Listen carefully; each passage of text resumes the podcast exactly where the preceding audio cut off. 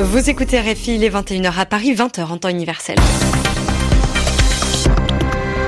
Fanny Blechner. Bonsoir et bienvenue dans cette nouvelle édition du journal en français facile. Pour m'accompagner ce soir, Hugo Lanoé. Bonsoir Hugo. Bonsoir Fanny, bonsoir à toutes et à tous. À la une de l'actualité, la situation aux États-Unis, c'est le troisième shutdown depuis le début de l'année. Les administrations fédérales sont en partie fermées. Aucun accord n'a pu être trouvé entre le Congrès et la Maison Blanche sur le budget et le financement d'un mur à la frontière mexicaine. Les sénateurs américains ont repris leurs négociations. Emmanuel Macron est au Tchad ce week-end. Il y réveillonne, passe les fêtes avec les militaires de la force Barkhane et rencontrera son homologue pour parler de la lutte contre le djihadisme dans le Sahel. Nouvelle journée de mobilisation des Gilets jaunes en France. Ils étaient moins nombreux ce samedi, mais ils pourraient à nouveau se réunir la semaine prochaine. Et puis à la fin de ce journal, nous retrouverons Yvan Amar pour le mot de la semaine. Le journal. Le journal en français facile. En français facile. Une nouvelle période d'incertitude aux États-Unis confrontée au troisième shutdown de l'année. Comprenez la paralysie partielle des administrations fédérales. En effet, le Congrès et la Maison-Blanche n'ont pas trouvé d'accord sur le budget et le financement d'un mur à la frontière mexicaine voulu par Donald Trump.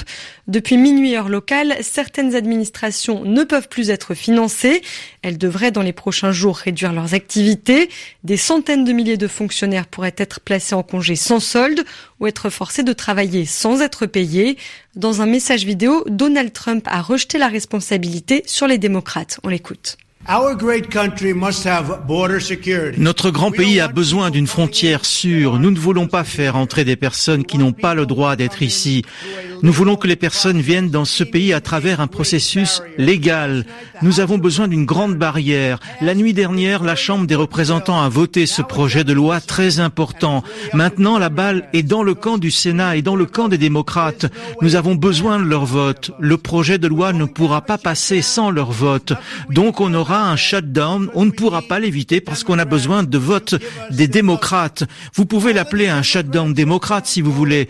Donc démocrate, nous avons une liste merveilleuse qui contient des mesures nécessaires pour protéger notre pays.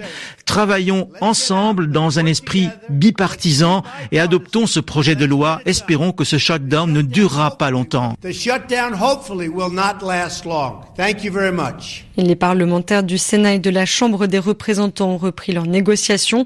Sur Twitter, Donald Trump a déclaré que la situation risquait de durer. Donald Trump qui a également annoncé cette semaine le retrait des troupes américaines de Syrie. En réaction à cette annonce, tout comme le ministre de la Défense, Jim Mattis, avant lui, l'émissaire des Nations Unies pour la coalition internationale anti-djihadiste, a annoncé sa démission aujourd'hui. Autre réaction, celle de l'Iran, qui soutient le président syrien Bachar al-Assad. Les précisions de notre correspondant Siavosh Ghazi. La présence des forces américaines dans la région était dès le départ une erreur illogique et source de tension, a déclaré le porte-parole de la diplomatie iranienne Baram Rassemi. Il a ajouté que la présence américaine dans la région, notamment en Syrie, est une source d'instabilité et d'insécurité.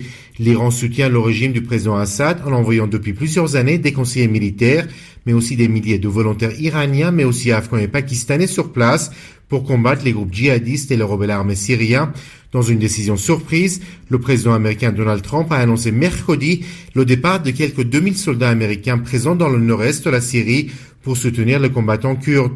Si le porte-parole du ministère des Affaires étrangères a utilisé un ton très diplomatique, en revanche, les médias iraniens n'hésitent pas à affirmer que l'annonce du départ des forces américaines est une victoire pour la Syrie, mais aussi pour l'Iran et la Russie qui soutiennent Damas. Siavosh Téhéran RFI. On l'apprend euh, aujourd'hui, Fanny, 300 000 Syriens qui étaient réfugiés en Turquie sont rentrés dans leur pays. C'est le ministre turc de l'Intérieur qui l'annonce. Il précise que ces retours font suite à deux opérations menées par l'armée turque en 2016 et 2017 dans le nord et le nord-ouest du pays.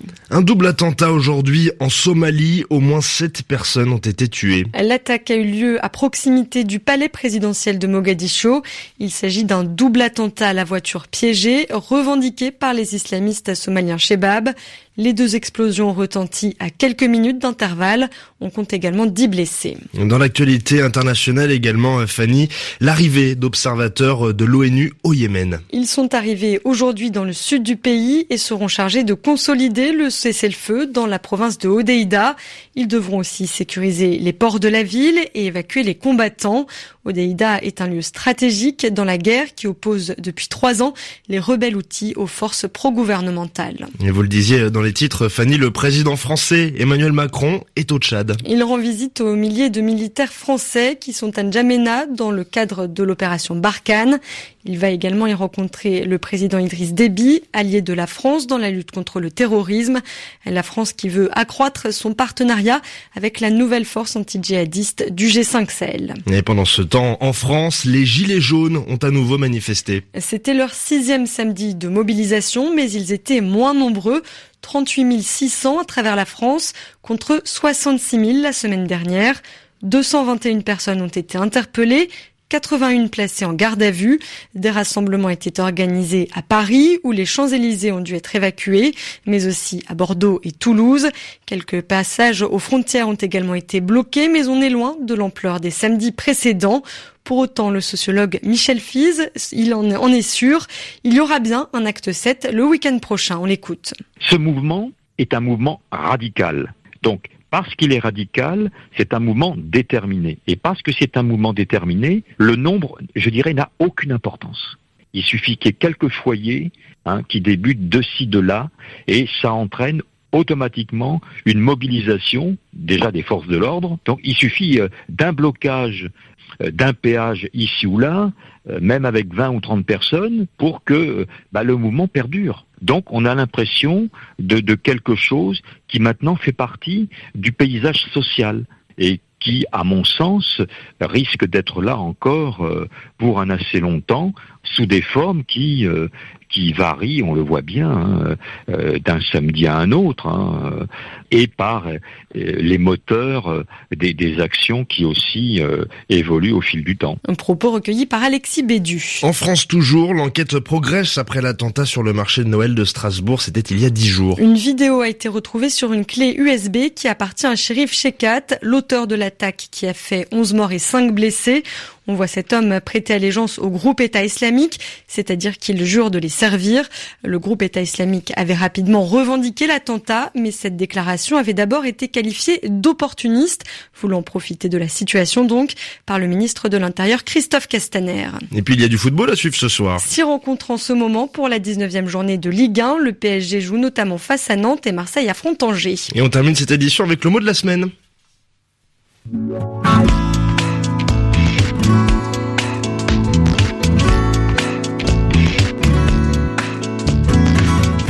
Et Yvan Amar s'intéresse au terme shutdown. Nouveau shutdown aux États-Unis et on le sait, quand on emploie ce mot, c'est qu'on parle d'une paralysie des services administratifs qui sont liés à l'État. Donc c'est un blocage, même s'il est partiel, c'est-à-dire euh, si c'est un blocage qui fonctionne en partie, qui ne concerne pas tout le monde. Encore une fois, avec shutdown, on utilise un mot américain pour décrire une situation tout à fait américaine. Alors ça s'explique, hein. c'est un processus, le shutdown, qui ne pourrait pas exister dans n'importe quel autre pays. C'est particulier aux États-Unis d'Amérique. Alors employer un mot américain pour parler de cette réalité américaine, eh bien, ça a un avantage parce que ça montre la particularité, la spécificité de ce système. On nous met vraiment en contact avec la politique du pays. Mais, bien sûr, c'est de l'anglais et il est moins fréquent d'avoir ce genre de saut dans une autre langue avec d'autres pays. Hein, on n'emploie pas tellement de termes chinois pour parler de la vie politique chinoise. Mais revenons à notre shutdown, qu'on peut traduire par fermeture. Alors, la traduction n'est pas vraiment exacte, parce que le mot donne l'idée de ce qui va de haut en bas avec down. On ferme, mais vers le bas. C'est-à-dire qu'on baisse le rideau une expression et un mouvement qu'on comprend aussi bien en français. Hein. Il s'agit en, général des boutiques qu'on ferme. La porte est verrouillée, mais après, on va descendre le rideau de fer qui protège la vitrine de glace. Et ce geste et le bruit qui l'accompagne, comme l'image de cet écran de métal qu'on précipite vers le sol, donne bien une impression définitive. C'est fermé, c'est bien fermé. Merci Hugo Lanoé de m'avoir accompagné pour ce journal en français facile. Il est à retrouver sur notre site savoir. Le journal en français facile vous souhaite de bonnes fêtes.